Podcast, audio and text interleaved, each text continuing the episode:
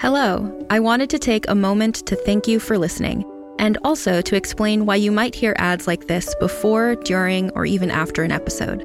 We're a small but mighty team here at Realm, and to help fund our shows, we promote products or services that we think you'd enjoy from a variety of sponsors. If any of our ads interest you, one of the best ways to support us is by visiting the link or using the promo code in the ad.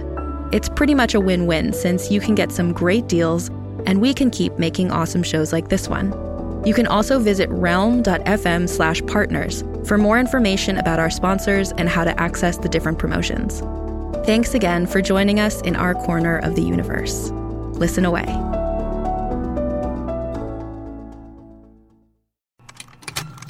Contained herein are the heresies of Radolf Burntwine, erstwhile monk turned traveling medical investigator. Join me as I uncover the blasphemous truth of a plague ridden world that ours is not a loving God, and we are not its favored children.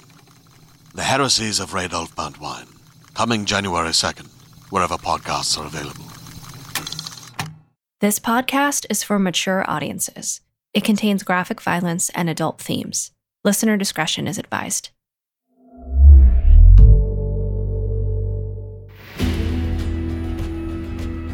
Realm presents Blood and Gold, starring Richard Cabral. Episode 10 1851, San Jose, California. Northern expansion marches on. The Denny Party lands at Alki Point and founds the city of Seattle. It becomes the northwesternmost city in the United States. Between robberies, I made two more trips to San Jose. I couldn't get Antonia Molinera off my mind. I went to the bakery, spoke with her parents, and visited with her. But so far, she had declined all my requests to do so much as to walk with me in the plaza. This time, I returned to the bakery determined to change that. I visited the tailor first and again wore brand new clothing with a new hat and shiny new boots. I purchased flowers from a street vendor and carried them in my left hand. I swept through the door, determined to make an entrance she would remember. No one was at the front. For a moment, I thought the place was empty, but I inhaled the aroma of fresh baked breads and sweet treats and I knew somebody must be here. Hello, Antonia. Antonia's father, Diego Molinera, emerged from the back room, clapping his hands amid a cloud of flour. Oh, it's you. Are you alone today? For now. My wife will be back shortly. And Antonia? The baker noted the flowers clutched in my fist and offered a smile. She's out today. Those are for her. They were. Leave them with me. I'll tell my wife you brought them for her. It's good politics. Molinera winked when he said this, and I set the flowers down on the counter. Please, put them in water. I will. I just don't want to handle them with these dirty hands. Then the baker leaned forward, elbows on the counter, and lowered his voice. Let me tell you something, son. Antonia likes you, but she's a grown woman, and you come at her like a little boy. Every time you come to the shop, you spend as much as a regular customer do in a month. And you speak with her and with her mother and me. But that's not what she wants. She wants a man who will sweep her off her feet. She feels like you're a little bit afraid of her. Afraid of her? Does she know who I am? She knows what you are. So she wonders why a man who takes what he wants from others is so cautious with her. Do you know where I can find her today? Today? No. But I know where she'll be tonight. Even from blocks away, the fandango on 2nd Street was loud. Raucous music punctuated by the stomping of feet on the floorboards. As I drew nearer, I heard laughter as well, and voices singing and shouting. Closer still, I started to see human detritus. Drunken men sitting on the side of the dark road, or stumbling along arm in arm, cursing or telling crude jokes in slurred voices. On the side street or up the alleys, lovers who couldn't wait to get home, tangled. None of them paid any mind to me as I rode up the street on my own horse, leading a second. The other horse was the best I'd been able to purchase that day, and it sported the finest Mexican tack and saddle. Side saddle, because that's how Molinera had told me Antonia was most comfortable. Given what she was probably wearing for the fandango, it was also the most sensible. She wouldn't be going home to change. A tarima had been raised across 2nd Street, taking up most of the block, with at least a hundred people dancing and half again as many on the sidelines, watching, drinking, talking, or resting. The fandango was a celebration of the end of summer and the coming of autumn, and there was a distinct chill in the air. This close, the racket was almost deafening and the odors of roasting peppers and tortillas, tobacco smoke, sweat, and liquor battled for dominance. I stayed on my horse so I could see over the crowd. Finally, I spotted Antonia, wearing a white dress with red trim and lace, and white and red ribbons in her hair. She was dancing with the handsome, blonde haired American man. She laughed as he drew her close to him and I had to suppress an urge to draw a pistol and shoot him on the spot. But then, another man came up to her. This one, a Mexicano. Antonia turned away from the first one with a giggle and danced with the new man, just as flirtatiously. I was glad to see it. It meant the first man wasn't a lover, but simply another man who couldn't resist her charms. I had that in common with him, if little else. After, she started to dance with the third. I handed my reins to a young boy idling on the edge of the crowd and gave him a couple of coins to hold them for a few minutes. Then I wove my way through the dancers, smiling and excusing myself when necessary, until I reached Antonia. I reached for her shoulder, but as my hand touched her, she was already turning around. Her face registered something between delight and surprise. I had to shout to be heard over the racket. It looks like you're having fun. Así es. Me estoy divirtiendo mucho. I love to dance. I like watching you dance. But it's time to go. Go? Go where? With me? What are you talking about? I took her hand and drew her across the platform toward where I left the horses.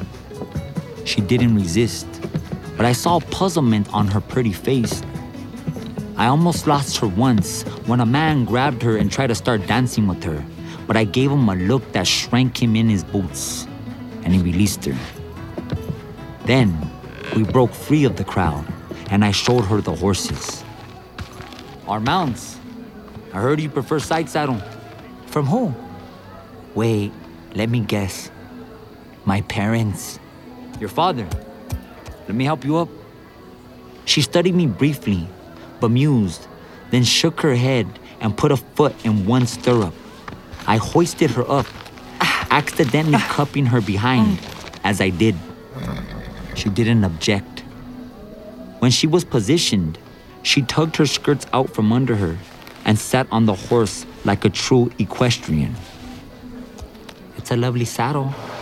The best money can buy. In San Jose, at least. I should have some boots, though. She kicked her feet in the air, still wearing her dancing shoes. In the saddlebags, along with everything else you'll need. My father helped you pack. He did. I found her riding boots, handed them over, and tucked away the other shoes. Are we riding far? A couple of days. When will we leave? I checked to make sure she was still ready for a long ride. That dress wasn't the most practical thing, but she could change it in a few hours. Satisfied, I climbed onto my own horse and turned it away from the ongoing festivities. Right now. Now? I smiled at her over my shoulder and started at a walk. Keep up. She gave the horse her heels and followed. So we're riding at night. Out of town. We are. We'll stop and sleep in a while. But I want to put some distance between us and San Jose before we do. Old habits die hard. I don't think I want to know what that means. But what about bandits in the hills outside of town? I'm not sure you know who I am. You told me. You're Joaquin Murrieta? But what does that mean? It means the only bandits we have to worry about work for me. You're that Joaquin? It was the first time she truly sounded surprised by anything I said. I am. I thought you knew. I figured you were some kind of criminal. A smuggler, maybe. Or a horse thief. I never imagined you were the bandit leader everyone talks about. Yes, but it's safer that way, isn't it? When I want people to fear me, I let them know who I am. And when I want to be left alone, I keep my own counsel.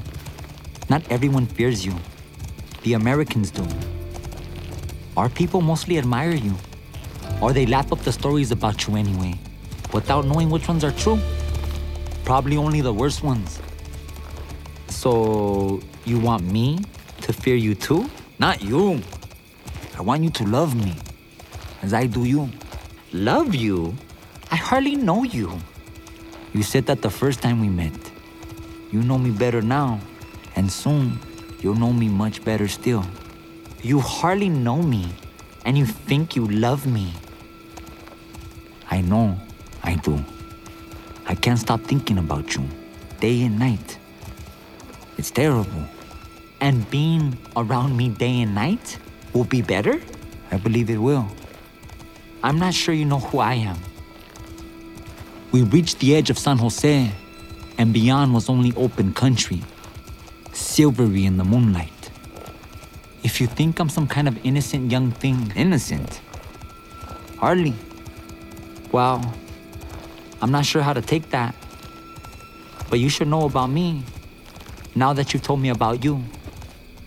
Before they opened the bakery in San Jose, my familia was poor. As a young girl, I I earned money to help, the way only a young girl can. Now the bakery's successful enough, and I haven't had to do that for a few years. I don't miss it, but I don't regret doing what had to be done. I hadn't expected anything like that in her background. She was nothing like the prostitutes I had known in the gold camps. They were hard, cruel women I sensed some steel in Antonia too. Perhaps those earlier experiences had put it there.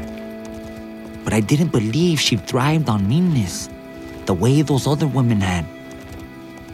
She would need some steel to live at Arroyo de Cantua with me and my band. More than ever, I was sure I had made the right choice. I just hoped it wouldn't take too much time for her to agree. Hey there, this is Justin Bartha. I made a funny new podcast, King of the Egg Cream. It has the greatest cast in the history of podcasts with actors like Lewis Black. I'm torn by my feelings for two women. Bobby Cannavale. You can eat it, or if someone hits you, you can put it on your cut. Melanie Lynskey. I wonder what these marvelous things are that look just like boiled chicken feet. Jason Ritter. I can break things and pick locks and kill people. Michael Stuhlbarg. The whole point is to inspire people that they should make themselves better. Ari Graynor. No, don't whet its appetite. What are you, an idiot? Me, Justin Bartha. That's not just any egg cream, that's a Lemke's special. And all narrated by the hilarious Richard Kind. This is the story of Harry Dalowitz and how he rose from nothing to become New York's King of the Egg Cream. So if you like funny true stories, come listen to King of the Egg Cream, available wherever you get your podcasts. As I had promised, we stopped after a couple of hours near a creek that I knew about. When she began kissing me, I was anxious. I had only ever made love with Rosita. But Antonia had been with many men. She undressed me and then herself. Her touch, her caresses of both my body and her own relaxed and aroused me at the same time. She knew some tricks that Rosa hadn't. Slowed me down when I was too close to the edge and speeding me up when she wanted more until finally, spent, I lay gasping for breath in her arms. After a while, we bathed quickly in the cool water and slept for a couple of hours. With the sun, we rose and continued on our way. The sun was high, the day cloudless and warm, when I spotted a pair of men racing toward us down a grassy slope. Antonia saw them too and drew her mount closer to me. Is that bad? You wanted to see bandits. There they are. That's not what I said. Are they some of yours? I couldn't quite tell until they came closer, but I thought I recognized them. I believe so. In another minute, I heard them shouting my name. Now I could make them out Juan Gallego and Humberto Mota. Both were relatively new to the gang and had ridden with other bandits before joining me. I halted my mount and Antonia, riding slightly ahead of me, circled back to stand beside me. Mota hailed me as they came to a stop. Joaquin, right before we spotted you, we saw a circuit judge I've seen before. He stays in hotels in every town and usually carries plenty of money. We were thinking about robbing them, but then saw you and thought you might want to join in. The men were gaping at Antonia, which reminded me of my manners. Men, this is Antonia Molinera. She's with me. These are Juan and Humberto, two of my men. Both men doffed their hats. Gallego just grinned. He was a happy sort, quiet, and not too smart. Mota gave Antonia a slight bow from atop his horse. A pleasure, senorita. Can we catch this judge? He's not in any hurry. Let's right then. With a laugh, Mota put the spurs to his mount and tore away. Gallego followed on his heels. I caught Antonia's eye, touched two fingers to the brim of my hat, and took off after them. Antonia stayed close behind. Within minutes, we saw the judge crossing a shallow valley at a steady trot and starting up a low hill on the other side. We raced across the valley, and by the time he had crested the hill, we were already climbing it. The rise dropped into a wide valley, flat and dry for mile after mile, with purple mountains hemming into the far side. The judge glanced back when he heard the hoofbeats behind him. Seeing us, he picked up his pace. As we hurtled down the hill toward him, the judge drew a pistol. He was no marksman, and trying to ride while shooting over his shoulder meant he did neither well. His shots flew toward the clouds, into the earth, or well wide of the marks. Mota pulled out a pistol. I shouted to him to put it away. Watch this! I took a lariat from its place on my saddle and started spinning it perpendicular to the ground. Slow, lazy spins at first to draw out the loop. Then I spurred the horse, and as I gained on the judge, I brought the lasso over my head. A few faster spins gave it the speed and velocity I wanted, and I let it fly. The rope soared over the judge, then dropped down around him. Once it had encircled his arms and torso, I brought my mount to a sudden stop and yanked on the rope, catching the loop tight around the judge. His horse kept going, which caused it to run right out from under its rider, dropping the judge unceremoniously to the dirt. His gun landed a safe distance away. His arms pinned by the lasso, he sat and waited, scowling while the four of us circled him. I dismounted. I hear you're a judge. I am indeed. I am Samuel Loudon, Esquire, an officer of the court, and not to be treated in such a shabby manner. I doffed my hat and bowed deeply. I apologize. I thought it the best way to stop you before you hurt yourself. And to disarm you before you hurt one of us. I am Joaquin Murrieta. And this, sir, is a robbery. The judge had lost his hat in the chase, and his white hair stood in patches. His black clothes were covered in dust, and a stray bit of cactus had landed in his beard. His brow was knitted, his glare furious. You can't rob a judge. Ah, well, you might be surprised. All manner of people can be robbed, from the most dignified to the most churlish. You are no gentleman. Perhaps not, but neither am I the one sitting on my behind in the dirt. My men laughed at that, and Antonia joined in. The judge seemed not to have noticed her before. And you? A woman? How can you join in such a nefarious act? It wasn't hard. Even a little girl could do it, if she could ride. The judge harumphed at her. You are carrying money, correct? Humberto, check his horse. Juan and Antonia undress him. Check his clothing and any place on a person where a man might conceal something. Any place? Any place at all. Judge Loudon kicked his feet and tried to rise. It's in my bags. Antonia might check you anyway, just to be sure. All right. And in the pockets of my frock coat. And in some in my hatband. Juan, fetches that. Sir, Antonia will check your pockets. If you cooperate, she'll leave her clothing on. If you don't, she'll strip you to the skin. That could be a pleasurable experience, to be sure. But if you prefer to avoid it, I suggest you not to resist. Take it. Take it all. Ah, oh, we wouldn't dare. How would you find lodging tonight? You might be in need of a drink or two as well. Although I suspect that your tale of being robbed by the famous bandit Joaquin might ensure you don't have to pay for your own drinks for some time to come. You're planning to let me live then? Of course! I remove my hat and crouch beside him. Take a good look at my face, Judge Loudon, and remember my name Joaquin Murrieta. If I, or any man who swears allegiance to me, should ever appear before you in court, I trust that you'll show that man the same mercy I showed you here today. And if I hear that you didn't, then I'll have to find you again and have a different kind of conversation. Is my meaning clear? Clear as day, outlaw.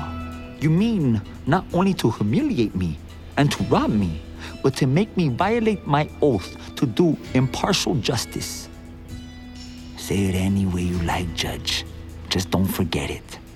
I hope we never meet again. But if we do, you won't enjoy the reunion. At the threat, the judge stopped arguing and cooperated fully. As promised, I allowed him to keep enough of his money to find lodging for the night. Finally, we removed the rope, unloaded his gun, but gave it back to him, along with his hat. We even caught his horse for him. As he rode off, Antonia broke into gales of laughter. What is it, querida? What do you find so funny? It's just. It's just. You never told me how much fun robbery is. Why didn't you tell me? I suppose I didn't know you would want to know. I wanted to protect you. Protect me? Joaquin, cariño. I think I'm the one who needs to protect you. She took me in her arms and kissed me. I felt the eyes of the other men on us, and I realized I didn't care. Rosita was never meant to be an outlaw's woman, I knew. But Antonia had been born for the role.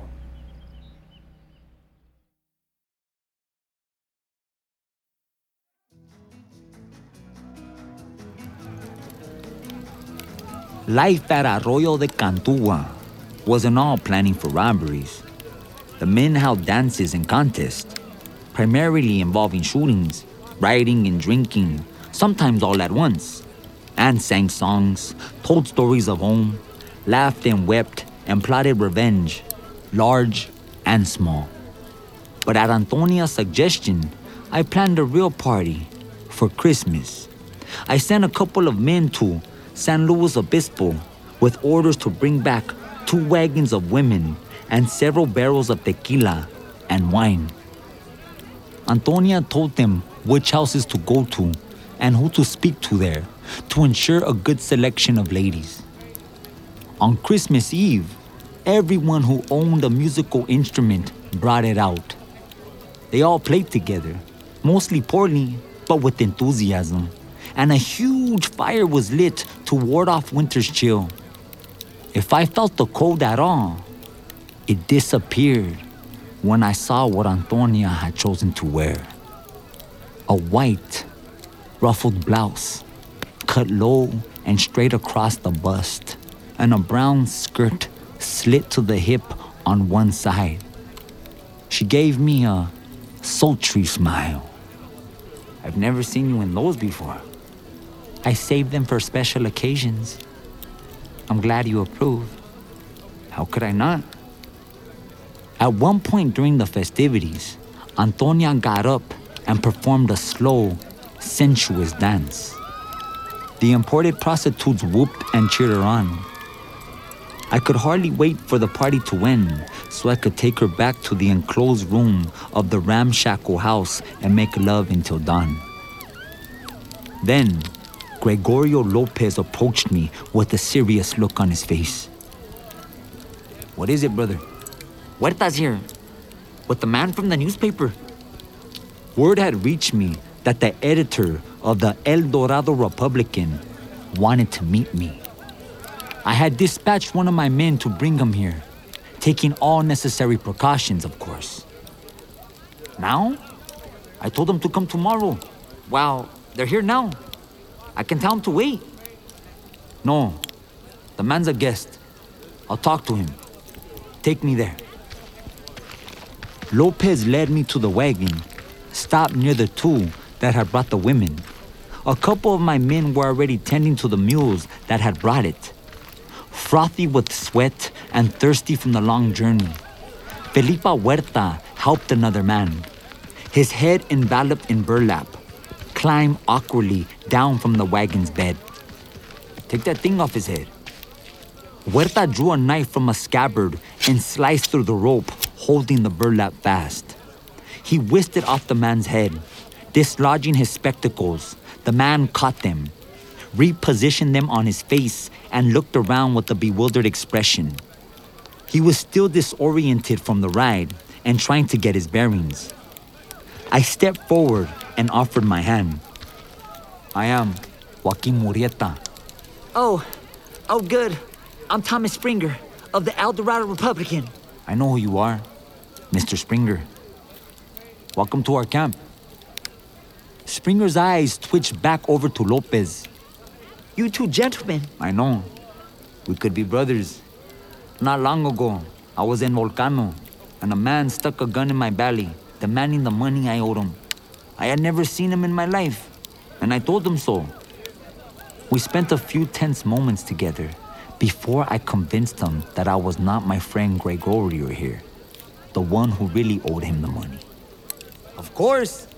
I killed him for his insult to Joaquin, Lopez added. So I didn't have to pay him after all. Springer glanced back at the wagon, as if wishing he was racing in the other direction. I threw an arm around his shoulders. You came on an auspicious night, my friend. I can hear the festivities. Your Christmas celebration. That, and celebrating the joy of being alive and free. La Molinera, my woman, wanted a party, so I gave her one. Your woman? According to the rumors I've heard, your woman was. Uh... He let the sentence trail off, as if sorry he had even brought it up. With my arm still draped around the man's shoulders, I walked him toward the party. My Rosita was murdered in the foulest manner imaginable. I was destroyed. But she would have wanted me to keep living and to truly live. One must love. What about you, my friend? You have a woman. The American was scrawny, pale, bespectacled, with a narrow, pinched face. But I've seen uglier men who still had women to love them. No, I, I mean, I, I did. Back in Ohio, but. Ohio? And she broke your heart? This woman? Something like that. Yes. We have women here tonight who will never break your heart. Other parts of your body, maybe, but only by wearing them out. Feel free to indulge yourself. As for drink, is tequila to your liking? It was a long trip. Some water, possibly. Water we have. Gregorio, fetch water for my new friend. Come, Thomas Springer. Let me show you how outlaws live. Springer's eyes bulged as he took in the raucous scene. A huge, roaring bonfire. Music being played badly, but loud. Men and women dancing and kissing and more. Some making love right out in the open. Liquor everywhere. People smoking, laughing, naked women dealing cards. It was apparently not what he had expected, and neither, I suspect, was I. By reputation, I was a bloodthirsty ruffian, a ruthless thug. Rumors abounded of my wife's grisly demise, my brother's hanging. But just as many people swore I didn't exist at all, that I was some kind of composite of many Mexican bandits. No one man could be in so many places at once, could rob or kill so many people. Yet, here I was, in the flesh, attempting to be as courteous and friendly as possible. Tell me, Mr. Springer, why did you ask to meet me? I want to interview you for the newspaper. But I'm nothing important. Not some politician or, or wealthy landowner. I'm a simple man. But you admit you're an outlaw. Oh, yes. Why try to hide that? Everybody seems to know already. Wow, if everyone knows about you, then you're important. But I don't think they do know. Not really. The, they think they know. There are so many stories about you. I want to find out which are true, which are made up. The made up ones are probably more exciting. I only print the truth, or as much the truth as I could find out. And I thought, who will know the truth about Joaquin better than the man himself? Thank you for agreeing to see me. I've read some of your articles. You don't like me very much. Springer swallowed hard, but didn't deny it. You prey on innocent people. I prey on people who've preyed on others. The wealthy who take most of what the workers earn. And I give to the poor, especially to the poor Mexicans, who are the most downtrodden of all Californians. I won't argue that. He seemed hesitant to push too far, lest he incur my wrath. None of us is truly innocent. That is, after all, the Bible's first lesson, isn't it? You're right. My men and I are bandits. We steal. Sometimes we kill. But we also have rules. Things we will not do. Those aren't always the things your laws prohibit, but the things my personal code prohibits. We will not steal from the poor. We will not take women against their will. We don't steal from the church. All honorable positions, I suppose. My men parted before us as we passed through the crowd. The din was louder here, the heat from the bonfire almost unbearable. Springer eyed the bevy of crude habitations erected around the fire in no discernible order. Near my house, a flagpole flew the green, white, and red Mexican flag. This did not escape the journalist's notice. Welcome to Mexico. The wagon ride was only two days long, and your man wasn't racing his mules? Surely we're still in California. I swept an arm, indicating the rocky heights surrounding us. Within these walls, it's Mexico, a territory, if you will, soon to be larger still. I led him to a spot where cane bottom wooden chairs had been set upon the grass. Antonia sat in one of them, looking even more stunningly attractive than ever. Judging from Springer's expression, her appeal was not lost on him. I smiled, happy to show off my woman. Come, sit with me and La Molinera. We can speak freely there. If you have other obligations, we can talk tomorrow. If it's all right for me to stay the night, that is. Of course. We've set up a special tent for you. Look around. If you see a woman who you'd like to have join you there, just point her out. Thank you, but no, um, if we can talk more tomorrow, I have many questions to ask. Well, up to you. Gregorio, show Mr. Springer to his tent and make sure he has anything he needs. Except perhaps for quiet. That, I'm afraid, will be hard to come by tonight. Lopez hurried to carry out my orders, but before he could, I grabbed Springer's arm in a steely grip. Two things. Always misspell my name. It's M U R R I E T A. One T? Correct. Noted. And the other thing? You must never tell anyone that you came here or that you met me. Swear it. But the perceived veracity of an interview depends upon the reader's certainty that the writer actually questioned the subject. Face to face, as it were. It's for your safety as well as my own. Either swear it or be buried here. The choice is yours. Really, it was no choice at all. Springer swore.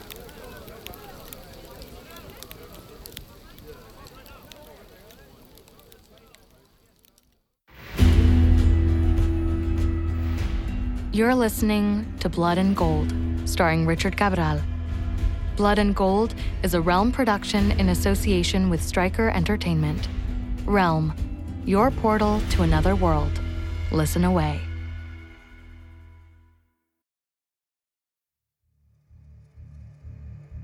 Realm's new podcast, Overleaper, stars BAFTA and Emmy nominated actress Thora Birch as both American soldier Audrey Beach and her doppelganger called the Overleaper.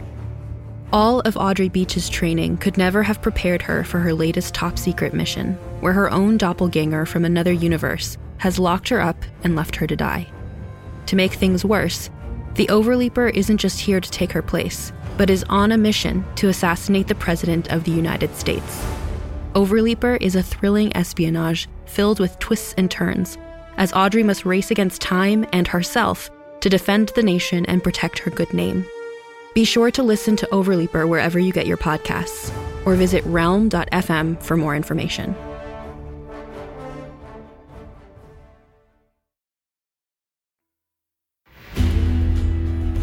Blood and Gold stars Richard Cabral, based on the novel Blood and Gold The Legend of Joaquin Murrieta by Jeffrey J. Mariotte and Peter Murrieta.